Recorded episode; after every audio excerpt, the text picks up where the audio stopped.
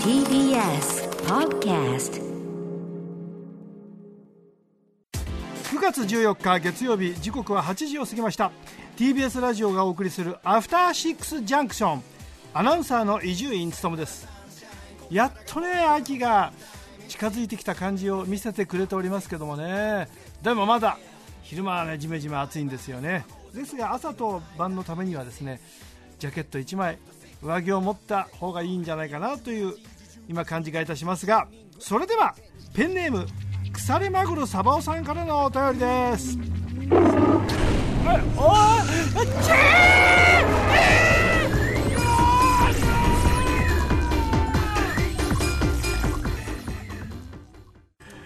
はい、ということで、いきなりこれ、ね、ちょっといきなり本編オマージュと言いましょうか、ごすごい本人によるセリフオマージュ、はいね、伊集院務なるですね。えー怪しげなこのラジオパーソナリティによるこのぼんやりした、ね、このラジオのオープニングの挨拶からの、これ、毒毒モンスターが襲ってきた、これまさに悪魔の悪魔の毒毒モンスター、東京へ行くの、一話へのオマージュ、ね、これ、関根さんにやっていただいて、ありがとうございます。どんどんないであすりがとうございます嬉しかったです、はい、ものすごい、ものすごい、こう、もう当たり前のような再現ぶりがすごい ですね、これね普通ですって感じの再現ぶりがすごい。さあ、ということで、本日のテーマはこちらでございます。B 級、低予算、しょうもないだがそれがいいカルト的人気の映画制作会社トロマ、そしてロイド・カウフマン監督の魅力を大いに語ろう特集よいしょーよいしょーということで冒頭からね、えー素晴らしいセルフオマージュいただきました光栄ですトロマ映画の代表作の一つ「悪魔の毒々モンスター東京へ行くに」日本放送のアナウンサー伊集院勤役ねこの、これやっぱり伊集これはやっぱあれですかやっぱ伊集院光さん当時から活ど躍うちょっとイメージしたんだと思います、当時、うんうんええはい伊集院勤役でご出演されました、ラビーこと関根勤さんです、えーお久しぶりでございますよろしくお願いします映画のよろしくお願いしまねすえはいということで、えー、と関根さんとにかくね、はいこのあの悪魔の毒モンスター東京へ行くで、はいとにかくあちこちにね出てくるね、そうですね、うんアナウンサー役、重要な役で、はいはいしかもなんかこう、しばらく気づかないで話を続けるのがすごいいいですよね。そうそれでびっくりして、チェーっていうのね、ええ規制を発そうっていう、そうでもやっぱ関根さんが規制を発した瞬間、やっぱね、あの毒毒々を食ってるとこがありますよね、やっぱ ね。 あありがとうございます、ちゃんあとやっぱ顔が、やっぱすごい、関根さんの顔がトロマなんですよね、だからね、トロマの監督とね、あのあそうそロイドカウうフマン社と長うんうとん副社長に気に入られちゃってね、ええはい本当に面白いって言われたんですいよ、だやかそらうそうトロマの顔だった から、うん、なんかなんかね、改めてね、今、今実物の顔、至近距離で拝見し てても、あやっぱトロマ顔だな、 トロマ顔。ちょっとね、こう悪があるんでね、そうなのかな、 はい、ねっとりしてんのね、そうですかね、やっぱそうね、そうちょっと悪が強い顔をかしてお ります。はい、関根さんよろしくお願いします。。よろしくお願いしますそしてもう一方、トロマ映画の、えー歌舞伎マン、生みの親でございます。えーいろんな、ロイド・カウフマンにはいろんな目にあっているらしい、えー日本で一番トロマ映画に詳しい映画評論家、江戸木淳さんです。どうもよろしくお願いします。お願いします江。戸さんあの、一応、初め、ニアミスはね、今まで何度もそうでありすましたねけど。。えーあの、トロマでまさか、あの、はいこういうお話をするとは。あの、 今、今、今トロマってなぜいいんでしょうかっこていうれ気はも、これでしもますけどな。ぜ今トロマかっていうと、一つちょっと土地狂った会社が、土地狂ったイベントっていうかね、そうですねことを始めやがってですね、これを称えるしかないということで、ちょっと我々も特集して素おり晴ますらしいと思います。いやそれでもう江戸木さん、前からもちろん江戸木さんのお仕事はですねもう拝読しており まして、ななんかの形でもちろんね、あのお話を伺いたいと思ってたんですけど、確かによりによってトロマというかね、ですね。ただまあ、まさかトロマとは思いままあした。ほほぼ中の人というこ となんで、これやっぱり江戸木さんにお話を伺うしかないということで、はいよろしくお願いしますやってみたいと思います。はいえー改めまして、私、ライムスターの歌丸と、 TBS アナウンサー熊崎和人ですさあここからは聞けば世界がちょっと変わるといいなの特集コーナービヨンドザカルチャーですでなんでこのタイミングでトロマ映画かというところで、まあ、私1989年生まれなんですけれどもまさにトロマっていうのは初めて触れるカルチャーで今日ここのために独特モンスターを見てきたっていうそういうレベルなんですね、えでこのトロマという映画制作会社が作ってきた数々の作品が9月19日から UNEXT で独占配信されるということで改めてこのタイミングでこそその魅力を掘り起こしていただきたいと思っておりますよろしくお願いいたしますお願いしはまい、すお願いしま。ますすこれ、お二方ね、UNEXT、立派なこの配信、映像配信会社ですよ、ここに来て、突然、トロマ作品を大量かつ、ええそしてその未,、ね、未公開作品とかも含む、結構マニアックなラインナップで、い、きなりやりだして、これ、どうしちゃったのかなっていう。どういういきさつがあったんですかね、 全部ちゃんと見たんでしょうかそんな感じなんですですね。だからちょっとね、この万有にね、UNEXT の万有に答えるしかない のって、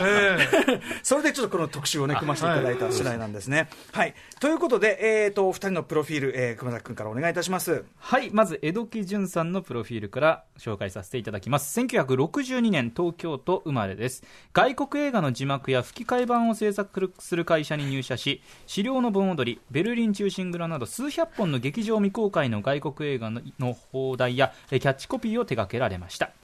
そして現在は映画評論家としても活躍されています中でも今回のテーマでありますトロマエ映画との関係は日本一関根さんが出演された「悪魔の毒毒モンスター東京へ行く」では追加脚本を担当さらに「歌舞伎マン」という作品ではキャラクターデザイン振り付けを担当するほか出演まで果たされていますはいそして皆さんご存知かと思いますが関根勤さんですトロマ愛が高じて1988年シリーズの2作目にあたります「悪魔の毒毒モンスター東京へ行く」に日本放送のアナウンサー役でご出演されています最初はね、東京タワーのふもとでね、はいこうねはいこう登場してという。修学旅行生にね、東京タワーの高さを説明してるんです。はいはいあの一連のそのさっきのラジオパーソナリティのくだりとか、はいあのいうセリフって、あれ、関根さんはアドリブですかそうですね、んアアドリブだったと思います。明らかに適当なこと言ってますねラジオの時とか確かにそうでした最高ね、あと、そして関根さんのご紹介って言って、あの、いやトロマの説明しそうかなんしでてすよそうな んですよない。関根さんの長きにわたるキャリアの中で、トロマの部分のみにここに関してはもう、う皆さんご存知かと思いますがで済ませてしまうといいうや、これ、トロマに出た出たっていうのはね、本当に僕にとっては勲章ですから。いや、でもこれは本 当そうです。あのでも実際そのね、世界中の映画ファン、ね、トロマファン多いですから、ええ俺はやっぱり関根さんね、トロマ映画出たっていうことはもう、僕はもうその一点においてももう、本当にあの尊敬してますというかありがとうございますはということですから。ということで、今回のテーマであるトロマについて、ぜひ、熊崎君がね、非常にあの、腑に落ちない感じで。そんなことないですけども、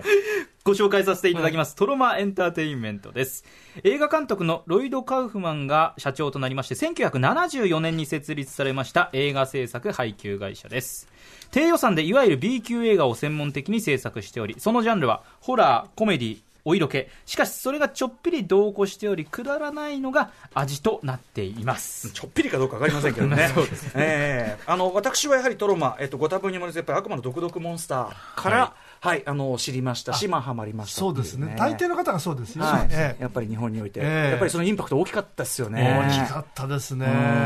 時代ブームになりましたよね、そうですね、すごい流行りま、まあ、そのシリーズ化も当然されて、はでそれがまさかのね、東京に行くでね、こう、東京ロケもありましたし、はいはういんその時のテレビでもすごい取り上げられてましたもんね、やっぱはね。い、そうですね、うんうんええーそれもありまして、まあ、後に遡ってあの悪魔の滴り、ブラッド・サッキング・フリークス見たりとか、あのすごく私もですね、はいあのこっそりとトロマの作品は、細々とこっそりと、こっそりこっそりと摂取し続けてきたという感じなんですけど、あの改めて悪魔と毒々モンスターシリーズ、どんな作品かというのも、はい、悪魔の毒毒モンスターというのはトロマエンターテインメントのまさに代表作ですニュージャージー州のトロマビルというところに暮らすいじめられっ子で弱々しい清掃員メルビンが不良たちに絡まれたことがきっかけで有毒廃棄物が入ったドラム缶に飛び込んでしまいそのせいで彼は醜悪なモンスターになってしまいますこれが悪魔の毒毒モンスターと呼ばれるようになりまして持ち前の正義感から街にはびこるクズどもを日夜退治していくというお話です 過剰な暴力でね、えすごいですよね、なかなか激しいですねこのね、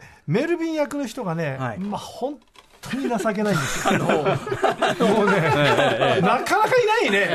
これだけの俳優、確かに。情けないあのこのこのね、ちょっと今、はい写真、これ、はいうんね、ちょちょっと出っ歯気味でね、マークルーゴですね髪チリチリで、えもう貧相を絵に描いた ようえな。もうそれがね、こう強い筋肉もりもりのはいモンスターになるでしょ、はいそのギャップがすごいですよね。確かにはいたださモモンスターの恋人が可愛いんですよ、はいあ可愛いですねそういうところが、まうあ、んギャップをうまく使いますよね確かに確かに、はいまあ、ちゃんとねあのスカッとするよりもいいことしてますからね、ええちょっと社会派でもあるというね。ははいいえーということで改めてなんですけどトロマ、まあ、あのこれから詳しくねあの伺っていきますけどどんな会社なのか、そしてどんなふうにこう、えー、頭角を表していったのかといったら江戸木さんぜひはいはいあの、まあ、もともとはですね、えー、まあ、はっきり言ってお色気映画というかですね、まあ、ポルノに近い、まあ、ほぼ、ほぼポルノの映画をずっと作ってまして、んはいで、そこでちょっとコメディがが売りだったんですね、やっぱりそのロロイド・カウフマンって案外こうお笑いが好きで、ええーまあ、本人もあの何聞いても冗談言ってるみたいな人なんですけど、そこでちょうど80年代中盤っていうのは、ビデオブーム、レンタルビデオとかも世界中に出てきて、はいその時に一番人気のジャンルがホラーだったんですね、だからお色気コメディにホラーを入れたものを作ろう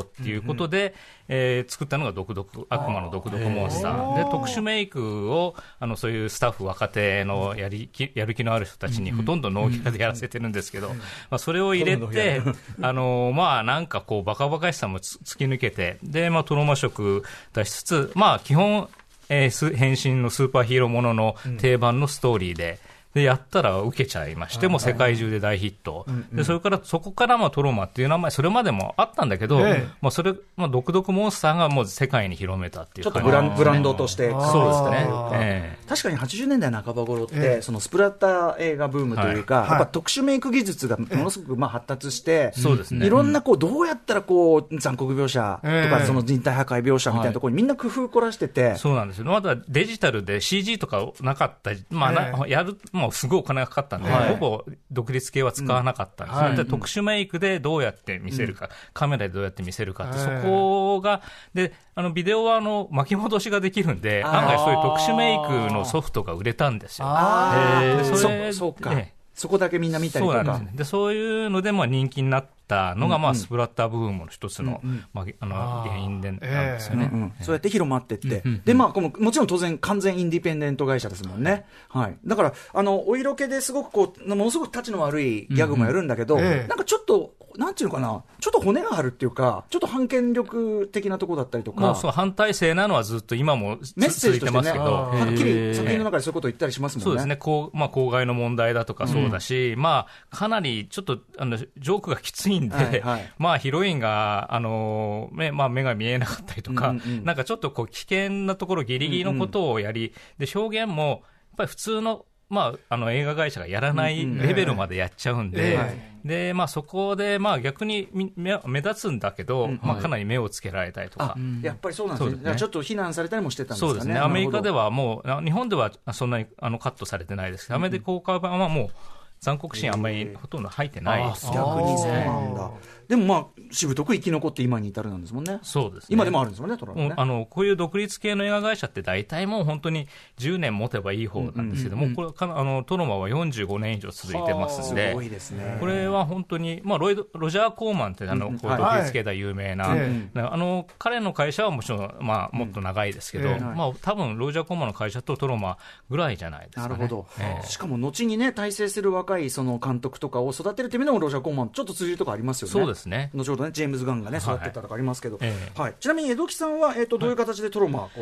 あのこれですね、僕はあのあの、まあ、社会人になって、まあ、あの最初の会社なんですけど、次に、あのギャガコミュニケーションズという会社がです、ねに入りましてです、ね、まだ社長と私とデスクと3人ぐらいのちっちゃい会社だったんですけど、あのそこがトロマの、ね、エージェント、日本に売る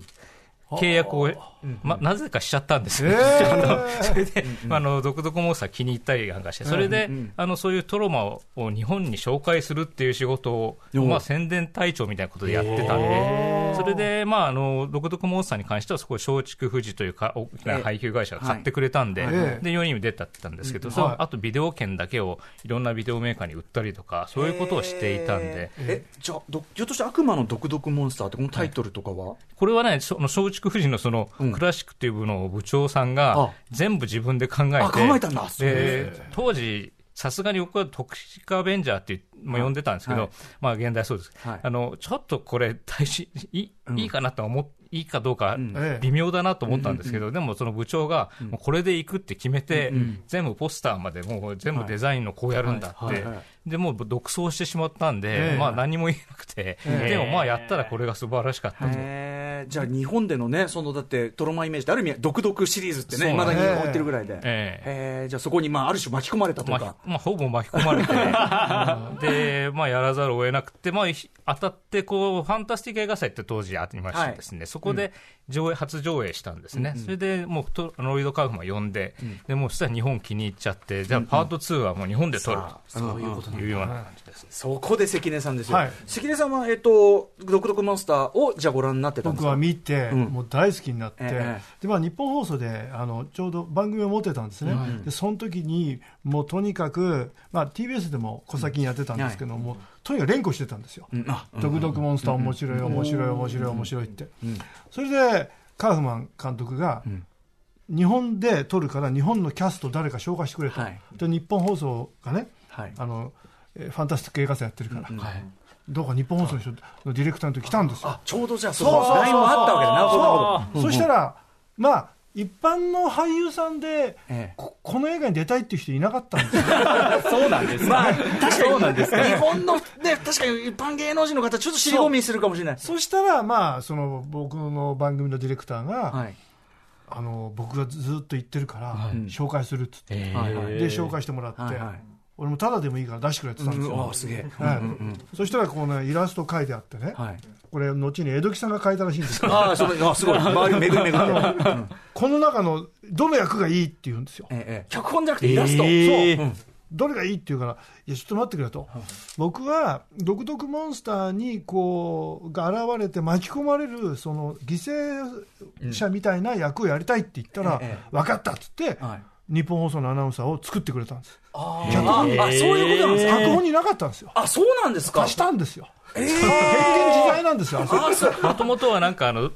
まあ、あの、設定が、はいあの、お父さんを探しに、どこどこモスカやってで、くるって安いう。岡力也さんがね、お父さんだと思い込んで。でもうん設定しかなくて、ええでその日本でどういうシーンを面白くしたらいいのかって考えろって言われて、で誰ロケ、ロそうか、ロケ地も知らないそうし。なんですよ、うんうんで戦う誰と戦うみたいなことのキャラクターをどんどん書いてって、はいはいででその役を、まあ、その関根さんにもっていう話だったんですそうなんですよ、すごいそれが江戸戸木さんのいわゆるつ追加脚本という。そうそういうことなんだ、は追加脚本追という加かというか、もうほぼ日本シーンは全部書いて全部そういうことでもあのね、あのやっぱ、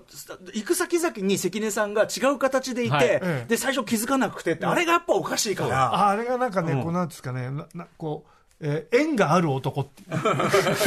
悪い、そうやだ悪い縁がある男っていう。特にやっぱり、ね、ラジオのところは気づかない時間が長いから、いやそうですもうすごだいぶしゃだいぶ一人喋りしてるすごい、すごい楽しいですよね、そこね。あそうでもそのナイス変更でしたね、それね。そうなんですよはいはい、で、出たと、はい撮って、ええうんでもうね、僕、最初は東京タワーのシーンだったんですよ、はいは前の日眠れなくてね、だってアメリカの監督じゃないですか、そうですね、はい厳しいんじゃないかと思ってね、あ確かにもう連議指導とかもう,、うんもうもうくファイヤーって言われたらどうしようと、首首だ、うんでもまあ、もう俺、勝1回目は勝負はつっちゃえでいこう と、でも TBS ラジオでずっとつっちゃえって言ってたんですよ、小さ小先そのネタはい小で。先になって、はいでつっちゃーってやった ら、もうエクセレントパーフェクトって言うんですよ。乗せる乗せる。 やっぱちゃんと。素晴らしいでもやっぱそのバイブ、なんていうか、トロマバイブスとあったんですかね。そう、なんかね、何でもいい、オッケーなのよ。なんで OK オッケー、オッケーっつってね、ただね、お金に厳しくてね。はい、ああ、そうですか。時間と、んうんうんであの四谷でラーメン屋さんのシーンで、独特モンスターがまあ入っていくんでしょうかね、でねあのに日本のスタッフなんですよ、撮影は、うんうんうんお金がないから、はい連れてこれないんですよ、はいはいはいそうすると真面目にこう照明に1時間かかりますって言ったら、カーフマンさんが、ノーって言って、すもう日光のシーンでいいって。はいはいはい。で、トロはマジックって言ってました ねその1時間がもったいないんだと。確かにね。うん確かに。そこまで来るような話じゃないから。で、ね、あの、後から見てみたら、東京パートとアメリカパートが、アメリカパートのもう投げやりさ から、ね、だからそんぐらいでバランス取れてんだっていうね、ことなんですもんね。だから日本、えーっと、日本、日本放送のシーンなんかでも、ガラス越しでこう、パーンって撮ってるんで、はいはいそうするともう照明さんが、あ、あそこ、あとかカメラさんが、あ、あって言ってるともう、怒るんですよは。などこがいけなかったのオッケーオッケーって言って。カメラさんは自分が作品がほら、名前出るじゃないです確か。立でしょうから。うん。嫌なんですプロよフェね。ッショナルとしてはそう、そういう喧嘩になりますよね。うんうん。でもやっぱロロカフマンは、とにかオッケくー前に進める。オッケー。大体分かってればオッケー。でもそうやってこうなとにかとにもかくにも作品に仕上げることっていうのがね当然そうなんですよ。ね、優そ先れさでれあるでしょうのーあのね、ギャガの方でいいですかね、あのーえっと、宿泊先を、から、はいはい、えー小学校の体育館か、お寺をタダで借りろって来て、ええそれでしょうがないんでウィークリーマンションになって、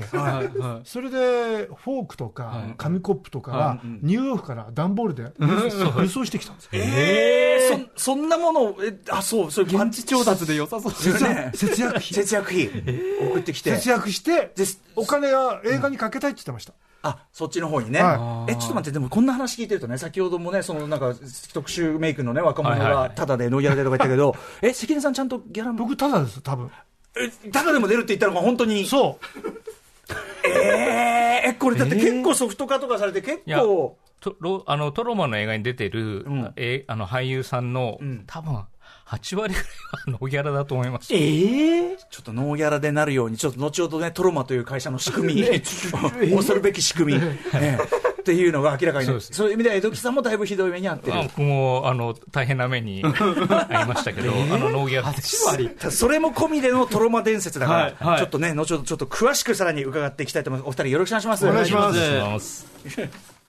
はい、時刻は8時22分です。アフターシックスジャンクションパーソナリティの私、ライムスター歌丸です。月曜パートナーの TBS アナウンサー熊崎和人です今夜は B 級低予算、しょうもない。だがそれがいい。カルト的人気の映画制作会社トロマ、そしてロイド・カフマン監督の魅力を大いに語ろう特集ということで、えー、悪魔の毒力マスター東京へ行くへご出演された関根勤さん、えー、そしてトロマ映画でね、えー中の人として追加脚本やら、イラストやら、えー、何やら、えー、いろんな目に遭ってきた、歌舞伎マンデザインやら、いえーいろんなことやってきた江戸木潤さんにお話を伺っていきます。よろしくお願いします。お願いしますお願いしますちなみに東京ロケ、だから先ほども言ったけど、東京、やっぱ日本のスタッフ使ってるから、はいこの、えー悪魔の毒々モンスター東京へ行くだと,はいと、むしろ日本パートの方が絵はしっかりしてるじゃないですか。あ綺麗ですよねうんちゃんとしてる。えーでもロケ地とか、結構いろんなとこでやっ行ててきましたよ来ました。で佃島を行って福田島があって、まあ、原宿、渋谷、新宿、築地、それから佃島、はいえーなかなか今、浅草寺も行きましたよね浅草あ寺先生やってる。いやああの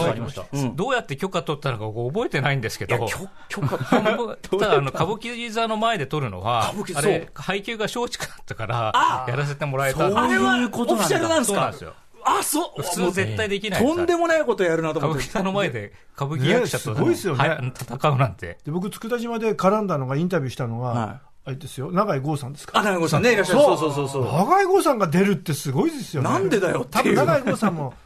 ワン好きだったんだあ、と思まいあ、まスすクロマン好きだよね、そうか。そういう方がええ実は森田芳光監督のデビュー作、両方、あれ、長い郷さんと関根さん、両方出られてるというね、だあーから、あののようなものととと悪魔の毒毒モンスターに、このキャストがかぶってるという、全く無意味な偶然、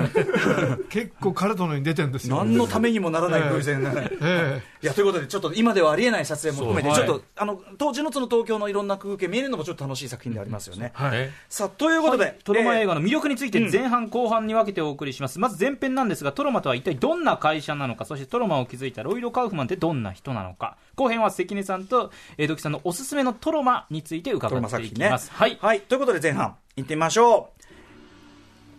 改めて、トロマってどんな会社なのそしてトロマを築いたロイド・カウフマンってどんな人ということでございます。ぜひじゃあ、江戸木さん、ぜはひいこれ解説お願いします。そうですね、 まああの、そのソフトポルノで案外こう当てて、その中で、まあ、ど独特モンスターを作って、ホラーの要素を入れた、えーまあ、そういうお色気映画っていうことでやったんですけど、案外そのヒーローものとして人気が出ちゃいまちょし、ってと語る必要ありますからね、そうですちゃんねとうん。で、まあそこからもう45年、延々とバカをやり続けてるという。で、ロイド・カウフマンっていうのはですね、はい実はすっごいインテリで、んえーまあ、イェール大学出あの出身でイエールほうほうほうで、オリバー・ストーンの同窓生だったという。えであの、まあ、あの、すごいインインテリで、中国語喋れたりとかするんですけど、えあとフラフランス語もフランス語もできでフランス語をねあのイェール大学で、ええあの学んだんだ、はいなんかつ役に立つかなと思って、全然役に立たないって ーってっていう持ちネタ。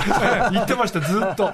で今、フランスので、カンヌ映画祭のことを目の敵にしてるんで、海外映画に乗り込んでって嫌がらせするやつもね、乗やりっ込んでてますもんね、ええ作ってますもんね。でも、なんかその、あの、反権力的な姿勢であるとか、はい作品の中の社会的メッセージ、もちろん作品はめちゃくちゃなんだけど、なんかちょっと、とやっぱ知的な感じあるなといや思ったもうら、知的は知的なんですよ、もうあのついもう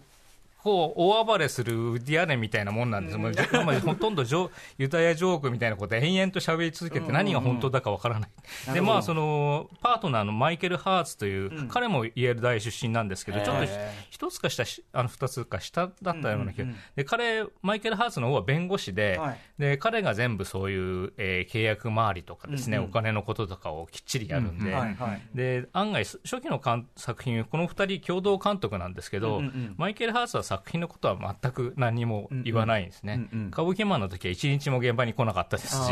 でまあ、そういう2人のコンビがうまくできていて。割とこう彼がじゃあマイケル・ハッツさんがそういう経営とかの面はきっちりやってるそうですね、ええでまあ、あと、インディペンデントの映画は、あのトロマが配給してあげるから、ただでくれあのくれれば、あの世界中にあなたの名前が知れ渡るよということで、いろんな作品を配給していると。あーなるほどあーそうまあよく言えば若い才能をフックアップしてるし、悪く言えばあの才能の搾取をまあ、そのギリギリのところの、 まあ、あの、それでもいいよという人たちが、まあ、はいトはいロマででも働いた実り。際本当に世界にね行そけうなまんですすよからね確かにはいはいだからもうそれだけ、あの、なかなかこう世に名前を出ていくのは難しい、はいまあ、アメリカ映画の中で、それでそれでもトロマっていうブランドの中で出ていけば、確かにあの、あなたにもメリットあるでしょっていうような考え方。実際ジェームズ・ガンとかね出てきてるわけだから、そうなん本で当すに馬鹿にできない、はうんいうんうんあとそのさっきのギャラ問題ですけどだからそのギャラなしっていうのもその別になんかむちゃくちゃやってるわけじゃなくてちゃんとそういう法的なそうですね、それとにかくトロマの映画に端っこでもエキストラでも出る場合ね、必ず契約書にサインしなきゃいけなくて、ええええそれがこれなんですけどもおこれリアル契約書ですかで、あのーここに0円って入ってるんですよ、かなこれ今、あ空いてますけど、あのまあ、たまにあの1ドルとかいう人もいますけど、1ドルそこ でそのこうサインして、これだけでもう一冊こう持ってるあのスタッフがいるんで。契約書スタッフ、でとにかく、まあ、アメリカの映画なんかだと、端っこに出てるのを出しちゃったりすると、訴えられたりとかするんで、うんうんそういうことはすごくうるさい、はい、ちゃんとしてるとちゃんとしてる、その代わりあの出演料は0円ですと。つまりそのちゃんと契約させた上で0円なんだからそうかそうですこれは何にも法ブ的ラには問題ないブラックじゃないですよと、え契約してるんですから っていうことですけど関根関根さんいかがでしょうそうなんですよこれだからすごく厳しいんですよおじゃあ互いその時こもうじゃあかなり厳しく契約はされたってことですね僕はね全然聞いてないんですよあとあれああ、そうなんですか。事務所事務所がうんや多分やったサインしたんじゃないかとサインしてないですよね浅井企画さんが勝事手に務所の方が。浅井企画ですかねそれともギャガですかねああそうかあなーいやまあねギャガがギャガが書いてるかもしちょれっないと唯一のグレーゾーン関根勤さんがいるでしょうけどねうんうんまあでもそういうスタンスとしてはだからあのまあ、はいバカバカた映画は作ってるけどちょっと根っこにはそういうインテリの感じもあるし、まああとまあインディペンデント映画のまあ一つの生き残り方というかそうですねとにかく無駄なお金は使わないという、はいでまあ、そそその才能とか、それ作るものにはお金をかけるけどっていうことですよね。ロジャー・コーマンだってね、だからロジャー・コーマンよりむしろ作家性が強いっていうか、ロジャー・コーマンとかだったら、例えばあの社会的メッセージがある映画が受けてるよって言ったら、そういう真面目な映画を作ってる風なことぐらいはするじゃないですか、そうですねも、ロイド・カフマンは絶対ふざけ続けるじゃない、だからそこはもうなんか、もうね、あのそこはあえてそのアメリ、まあ、ニッチなマーケットでも、アメリカはそれの、そこの部分が大きいので、はいはいバカなことをやり続けた方が続けられるっていうことを知ってるんですよね。ああ頭いいですねちゃんと明快なマーケットがあるからってことで中途半端なことをしちゃうと、結局似たようなインディペンデントいっぱいあるんだけど、確かにあのとにかくトロマまで突き抜けるっていうのは、真似が誰にもできない、確かにあーそれをがもうあのやり続けられる理由だって、もうすごく分かってでる。あの僕がその一緒にやった頃、あのカーフマンさんの,、はいあのえっと、得意なジョークというか、自分のその自慢というのが、18年間私はえー離婚もしていない、ニューヨークで、18年離婚してなくて、赤字がないって言うんですよ、潰れてないって言うんですよ。銀行からお金を借りない、唯一の映画が、そういう人だったん制ですよ作会社健全経営だと。そう、すごいんですよ。健全経営で不健全な映画を作ってるんだ からいまだに奥さんずっとあの一緒に、そうですかね、ああそうなんでのやっすてねますからな。んかね、あんなおっぱいばっか出てくるような映画作ってるのに、そこは真面目なんだ、本当は。真面目だし、娘さん3人、すごく可愛いあの娘さんいるんですけど、可愛いですよね、ええあの出て赤ちゃんで出てますもんね、そうなんです歌舞伎マンとかにね。ええで案外あの普通の生活はねちゃんとしてたりとかして、家一回家に行ったことあたんですけど、娘さんが出てきてピアノ弾いたりとかして、全然トロマじゃない。家庭は取るもんじゃない。でもある意味だからあのちゃんと良識がある人だから良識に反したことそういうが遊びができるってことかもしれないですでもんねね。僕が東京行くんだった時にね、日本語だから助かったんですけども、はい安岡さんは英語喋るんですよ。あはいはい確かに。はいそれで、安岡さん、僕があのちょっとギャガに行ったら、なんかの仕事で、そしたら安岡さんが出てきたんですよ、もうげっそり、いや、今2時間さ、セリフのさ、英語を さ、特訓させられたんだよ、疲れちゃったよつって、それで見たら、吹き替えになってんだよね、口が口が合ううるかさいんですよ。 口が合うから、日本語で喋ってやると、口が合わないからリ。ップ進行ちゃんとやるために。そうそういうことですね。あじゃあ真面目。相で当こだわ英語がそこはこだわって。英語にあ英語ちゃんとしてないと、アメリカ市場では、あの売れないからんですよ、だからそこそこだけはうるさいです、すごかっためっちゃうるさいそのためのあの安岡力也さんがげっそり出てくるほどの。そうそう であのブラックレインでもあれですよ、はいい、や和歌山富三郎さん,、英語をずっと喋らされて、えあの吹き替えさせられてましたから。あやっぱそういうじゃあこれ和歌山さんに似た人で、うれでわーって声で、だから僕、和歌山さん、英語うまいなと思っちゃうけど、うまいですってそう、違うんですよ、 なるほどね。だからだからやっぱアメリカ映画界のちょっとシビアなとこそこだけはそこだけは本当に真面目に真面目な顔してやるんですよ、まあはまあ、本当にだからその市場にフィットしないからっていう,、そうね、いうことですシビアな理由があるんでしょうね。で、えっと、先ほどから言ってますけど、やっぱりその人材をここから羽ばたいていった世界的なというかね、その一線級になった人もいっぱいいますよね、はいいっぱいとは言わないか、でも、とりあえず代表格としてはやっぱり、えーガーディアンズ・オブ・ギャラクシー、ジェームズ・ガンはいですよね。そうですねはいジェームズ・ガン、どんな、ジェームズ・ガンは、あの、トロメオとジュリエットっていう、えあの、まあ、監督作があるんです。これはきゃ共同脚本を書いてますね。あの、であと、本をですね、あのーまあ、映画制作のすべては悪魔の毒々モンスターから学んだっていう、ロイド・カーフマンの本があるんですけど、うんはいそれはジェームズ・ガンと共同で出していて、うんうんで、まあ、とにかく、えーなんだろう、もともとこう、アシスタントから入ってるんですけども、案外、まあ、ロイドがかなりこう、才能あるって認めて、いろんなことをほん、あの、ま、本気でやらせた人の一人ですよ本当にね。愛弟子っていう感じですね、そうですねガーディアンズ・オブ・ギャラクシーもね、呼んできたりとかええね。だから必ず、あの、ジェームズ・ガンの作品には、ロイドいまだに全部出てますからね。ねねあの今度のあのだからスーサイドスクワットもね、ええ撮影現場行ってきたなんて映画評価みたいなねそうおっしですゃっねてたから、楽しみですだからギリがたいよねやっぱねジェームズガン言いね、難いですね。あと作風からしてあーって思うのはやっぱサウスパークのトレイ・パーカーそうですね、はいトレイ・パーカーとマット・ストマッートンストーはンもう、えー彼の「カンニバル」っていう映画が、あのまあ、カンニバル・ザ・ミュージカルって、はいそれはトロマが配給してデビュー作デビュー作ですねそう長ですね編、初長編作品ですよね、はいだからまあ案外あの端々であのトレイ・パーカーは、トロマ作品のなんかこういろんなこうみあの短いどあのビデオとかいっぱい撮ってるんですけど、うんそういうのに出たりとかもしてますし、はいであと、まああの出演作とかっていうんでもあの、まあ、ケビン・コスナーが若い頃に出た映画をトロマが売っててそれをすごくしあの主演作みたいな感じで売ったりとか あるパターン でロイドがいつも言うのはあのさあのスクイズプレーっていう女子野球のコメディがあるんですけど、それの時にマドンナがオーディションに来て、はいはい俺は落としたって言うんですけど、あのまあ、その時は良かったって言っても今あの受からせておけばもっと売れたのにとか言落っとてましたっすけてどえばる部分じゃないよねこれ ダメな部分じゃんそれってねえはいはいはいでまあじゃあとにかくその、えっと、トロマはすごくねあの才能も輩輩出しているということでちなみに日本ではやっぱり人気が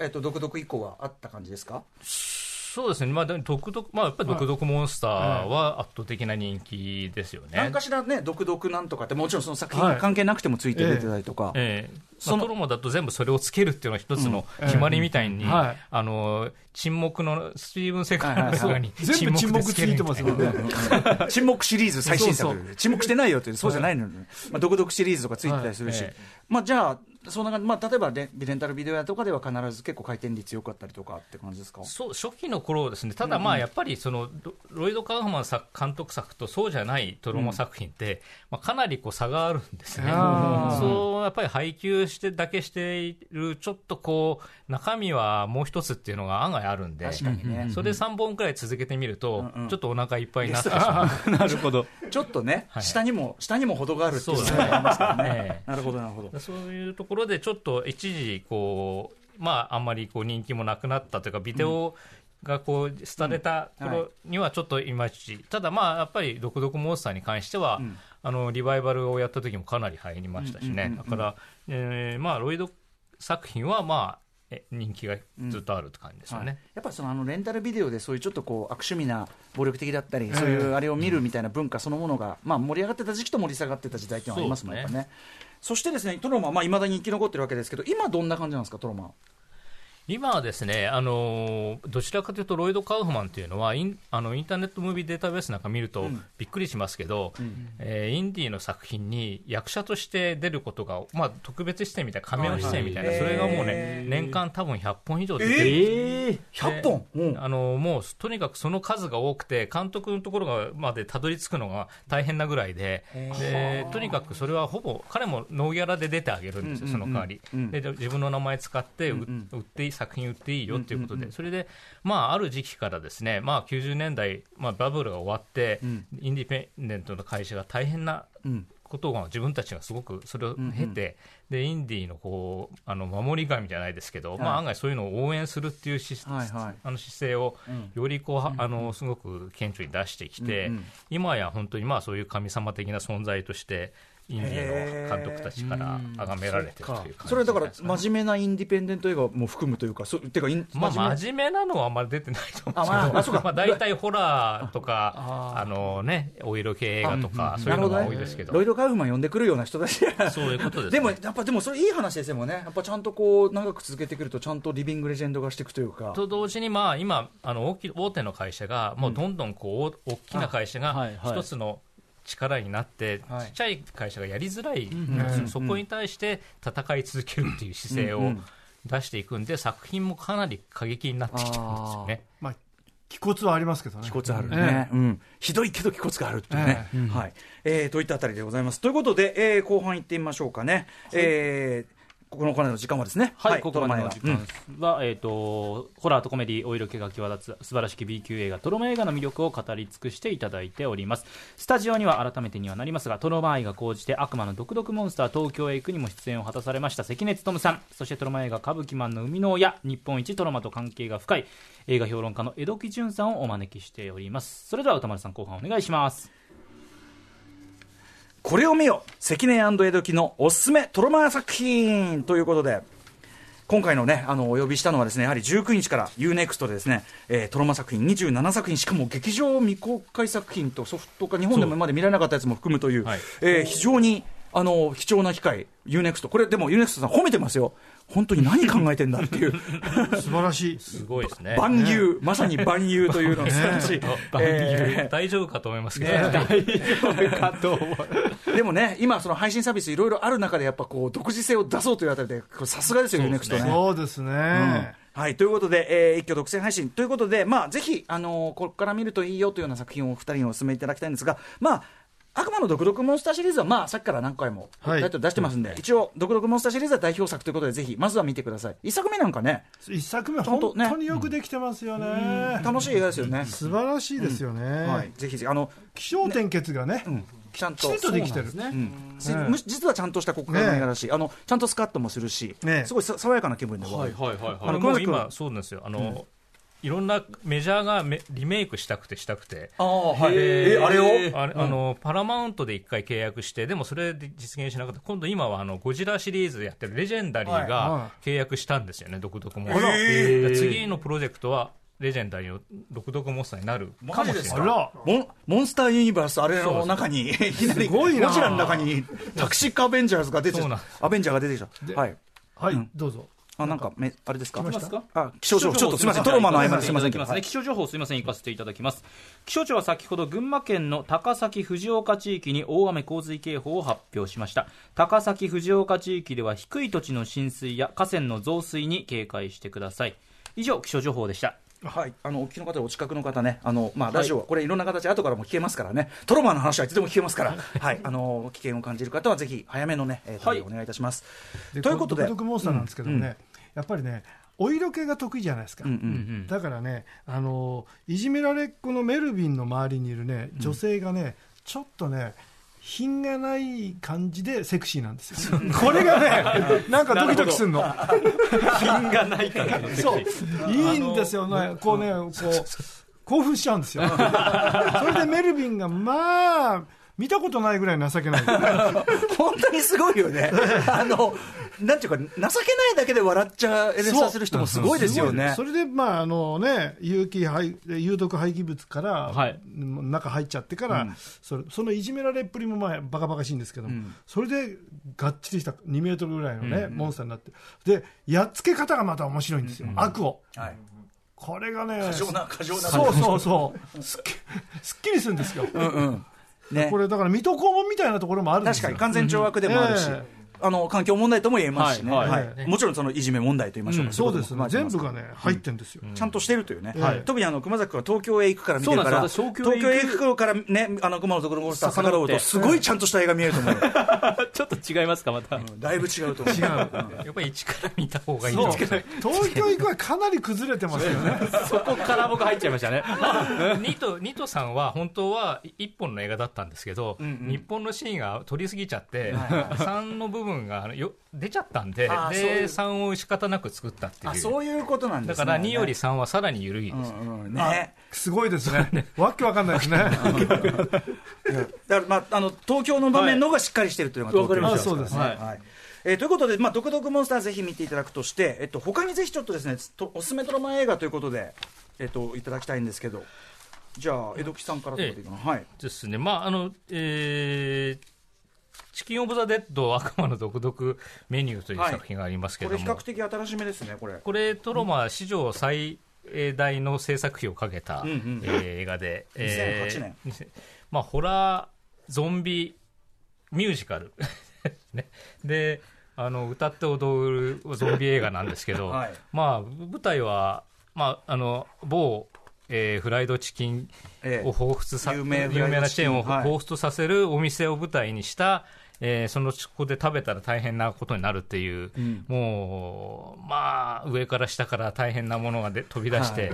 えーなかなか。汚かっ来たんですね。で、ちょっと、とても見てられないようなシーンが連続するん ですが、これは実は、あの、ロイド・カーフマン今ですね、もうほぼ、えービーガンに近いベジタリアンでして、そうなんだ。で、ええあの鳥がですね、あのそういったお店で、えーハラスメントを受けているというす真面目なテーマを映画化した、そういうことえー社会派映画なんです。裏にはそういうテーマがあるんででもそれを感じさせないのがトロマン立派な、立派なテーマをひどい描き方で、台無しにね、でも確かに、あの、あとグローバリズム批判とかそうね、ねも入ってるし、あとちゃんとこう、例えばジェンダーとか宗教とかっていうことに対して、割とこう、なんていうかな、きっちり攻めた政治的メッセージというか、ちゃんとしたことを割とそうです言っね。て、あとミュージカルシーンが楽しい。いや、ちゃんとそこを頑張ってやってますよね。すごい歌いっぱい作って、えで、どれもなんかくだらないこと歌ってんだけど、めちゃめちゃ楽しいし、そうなんですよき汚いことを除けば結構楽 しい。ただ汚い。汚いのはもう、さあの、近年のロイド・カウフマン作品の特徴ですから。汚いに触れてる最近汚いはで、うん、でもなんかそのちょっとインテリっぽさが入ってるだからサウスパークとか好きな人だったらこれ相当そうですねい。いんじゃないかなって僕も思いましたね、ロイドも自分でお尻出しながら、あの、歌って踊るというね、はいあのその見どころのね、一チつキン屋さんのおじさんでねいました ね、はいえーということで「チキン・オブ・ザ・デッド、い悪魔の独特バリューセット」はいねこれでも僕もすごい面白かったです2008年、はい今回のために見ましたけどさらにおすすめ作品あったらぜひどんどん教えてくださいもう一つ、これだからこの今回、この初公開になるのはテラファーマー、えーこれが、まあ、さらにそのチキン・オブ・ザ・デッドよりも、まあ、上から下から大変なものが飛び出す、そこはえートロマ映画史上、さあのまあ、その人体破壊に、まあえーまあえーまあ、これラジオで何と言って言えばいいのかよくわかんないですけど、まあ、そういう、えーもう見てられないシーンがいっぱいあるんですけど、これ、基本、トロマの映画とはどうやって撮ってるかみたいな、映画の撮影現場が舞台なんですねああなるほどであー主演がやっぱりロイド・カウフマンが、目の見えない映画監督をやってそんなウディ・アレンのあのあれみたいな世界中が選べよみたいそうなですね、うんえー目の見えない名監督、名というのは迷う方ですけども、それがの撮影現場で起こる殺人事件を舞台あのが描かれるんですけど、はいえーもうそれ、その、まあ、現場がぐっちゃぐちゃなんですけど、はいまあ、まさにトロマの映画はこうやって撮るっていうのがもうもう一目瞭然、でさらにいろんなシーンがあって、最後、ロイド・カウフマンが爆発して終わるっていう、えー非常に いいかも、どうしていいのかわからない作品ですが、これ、なかなかやあの日本で公開できなかった理由が、はいはいやっぱりもう本当にそういう、すごいちょっとやりすぎなシーンがいっぱいあるんで、えええこれ、劇場公開すると、いろんなこう、ああちょっと、あの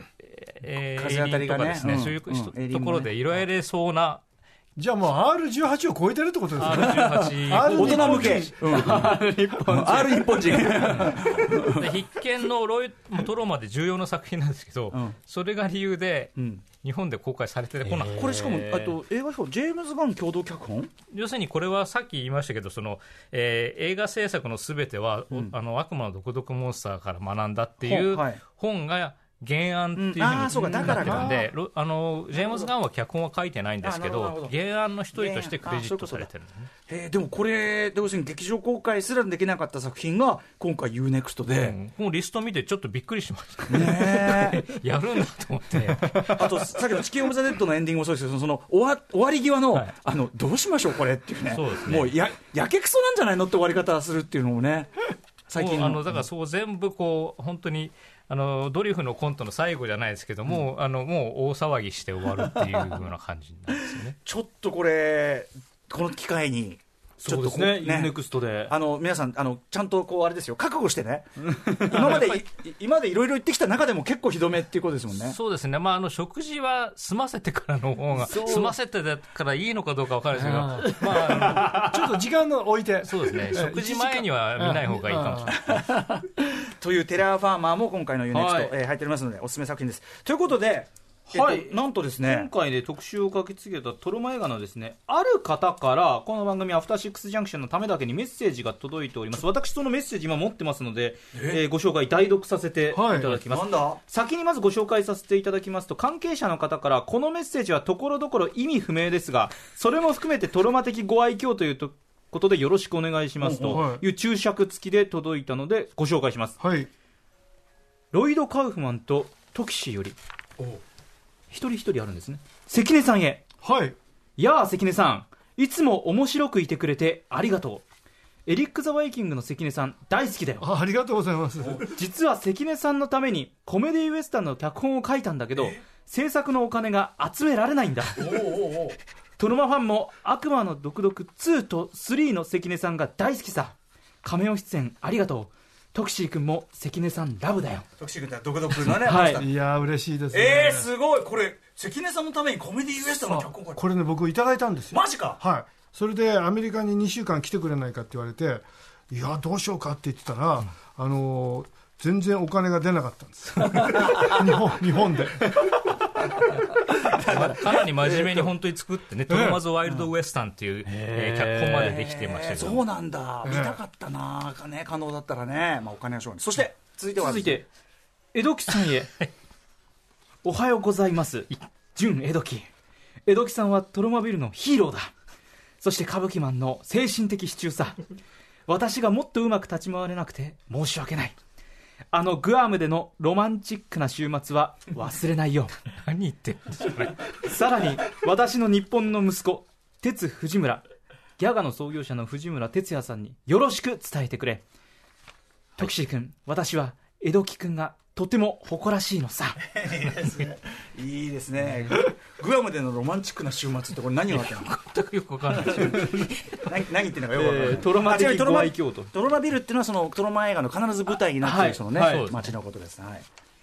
まだあんだよねそして歌丸さんへおお私にも素晴らしい歌丸さんこんに ちはそうだな君はトロマビルの神様だねトキシー君も君を愛してるよ最高最高は最高のねそうです英最語高のと書け「ばいい最高」とかけているとうまいうまいいうことなんだそうさですすがだねはいそして最後に、日本のファンの皆さんへ、トキシー君と私の大好きなラジオ番組、アフターシックスジャンクションを聞きながら、みんなと一緒に騒ぎたいよ。トロマチームは、アフターシックスジャンクションも愛しているし、ビフォアシックスジャンクションも愛してるのさ。トクシー君と私は、アフターシックス、純、江戸木もラブさ。なんジャンクションジャンクションと純、江戸木をかけているジョークということですね。これはどうですかロイド・カウフマンお人柄はこういうノリなんですかやっぱりあノリですねそうですねもうしょっちゅうこの実際もこういうノリそっかもう明るくてねであのあれですよあのー撮影現場でも日本語も全部覚えちゃっておおー。はい、車通り ますとか言ってねであの、もう AD さんの役やって、助監督やってるんですよ。やっぱインテリだから言葉の覚えはそう早いんですそう、それであの確かにー、あそこのもう、なんですか、エキストラにも声かけて、おはようございますえー気さくなどうですか、今日はとか言ってね、エキストラも乗っちゃうんですよはいはいいや、それそりゃでエキストラがびっくりしてるの、俺、監督に話しかけられたの初めてだったそうかそうかそうか嬉しいですだねからね、乗っちゃうんですよ、だある意味から生き生きしてる、みんなやっ。ぱ現場の士気を上げるっていうのもそううんね大事なことですもんねだから多分奥さんともうまくいくわ。ああいう気を使ってるから。そうか実は気遣いできる人というすごい気遣いできる人ね。確かにだってこんな特集このに文章ねこんなに長い手紙くれないよだってこれねな生はやめた方がいいですね。長いから。いや長いのとあの中国の番組出て延々と海賊版の話中国の海賊版の話とかし始めちゃったりとかですね文章がいいぐらいですね、だから止めようがないんであのこれ新しそいうするとチーンつって終わりですって、 今までの番組になあ終わっいちゃった今までの番組でやったことがないシステムが導入された チーンつって終わったいやでもこれすごいあのーねあのー関根さんね、本当にあのご出演者としてお話を伺うのも貴重ですし、江戸木さんもね本当に当事者としてのお話、はいそしてなんといってもそのロイド・カウフマンのこの実際のコメメッントセージをいただきましていやーちょっとあのーやってよかったですやっぱトロマ特集、ねえすごいですよねすごいな。そしてそのトロマ特集をやろうと思ったのは一重にやっぱねそういうことなんですよねご紹介させてくださいよどうしたんだこれ褒めてます土地狂ってるのかというあの UNEXT、改めてこの UNEXT さんのお知らせさせてください、今週の土曜日19日から UNEXT でトロマ映画の27作品が独占配信されますぜひこの機会でですねトロマの世界を味わってみてください またですね UNEXT ではトロマ公式のフィギュアなどが当たるプレゼントキャンペーンをやっていますので詳しくは UNEXT の公式 Twitter の方こちらも皆さんぜひチェックをしてみてくださいはい、僕もちょっと本当に見たことないさっきのテラファーもそうだし作品がいっぱいあってちょっと。あの注目してますんで、ちょっと関根さんもぜひ、はい見たいですねははいい、はい、そして、えー関根さんからお知らせことなんてありますか。はい、私ね、あの、冠婚金シアターの、あの、ファンクラブができまして、で、あの、えっと、携帯ではいチャットもできますし、はい一緒に、あと動画とはいか、あと音声、はい全部やってるんですよ、で朝日企画の方でちょっと調べていただければ、はいはいどうやって入ったらいいかっていう、月500円なんですけども、はいはいええ韓も国記者うもうバンバン僕、ネタ書いて入れてます、えー、すごい毎日、 すごいですね、それもね。うんうんうん。こんな中華には行きたくない とかこんなイタリアンは食べてみたい とかベスト3とかね、まあ、小先でやってたねあの小先もそうそうそうねあのラジオでやってたネタと同じようなことやってますんでね、こそこに生きてるわけですね、小崎魂はね、はいそうですそして、あのね、あのトロマ魂もそこに生きてるというこそうとですね、はい似てますからね、ちょっとね。はいトロマ顔でもあると思うし、はい 褒めてますから、これね。はいということです、あの関根さんね、はいえーぜひこの観光キシアターのさ、そのウェブ版というかな、はいこちらのあれはホームページとか見れば、そうですね、わかると思います、よろしくお願いしまはいす。、そして江戸木さん、はい。えー、とですね、えー来週あの21日の月曜日なんですけども、あのーアクションという TBS ラジオの,、あのーはい番組で、工藤官九郎さんと一緒にですね、はい工藤官さんフロンラインフロンアウタースペースを一緒に見ながら突っ込むっていう、江戸ウッドはい江戸ウッドそれで、そういうイベントがあるんで、まずそれが一つなんですけども、はいオンライン映画祭はいえーであと10月30日からですね、えー今、今後の配給プロデュースやってます、ジャンポール・ベルモンドのはいうん傑作選という、これいいですねえーちょっとこれが、今日はうんえーなかなか今、ビデオでもみ DVD でも見れない、なんかちょっとね、えー忘れられちゃうかつけてるとこあえーるけそど、の8作品をですね一挙スクリーンで上映という企画をやっぱトム・クルーズ的なね、体張り系スーパースターもうのスタンねト、マン一切使わないで、うんうんもうまさこの人もちょっとはんちょっとバカかってぐらいのことをや,、とやり続ける。はい、でもう彼、本当、ルパン三世とかコブラのモデルにもなった人ですかモらデルですね確かにはい、えーこれ、スクリーンでぜひ見ていただきたいジとャいンうポール・ベルモンド傑作選、ちょっとこれも僕もすごい興味あります。はい、えーということでございまして、本日はちょっとお二人ね、お話を伺えて本当に光栄でございました。ありがとうございました。えーということで、私は台本をどっかにやってしまったので、熊崎君が締めてください。はい江戸木潤さん関根勤さん本当にありがとうございましたありがとうございました After Six Junction.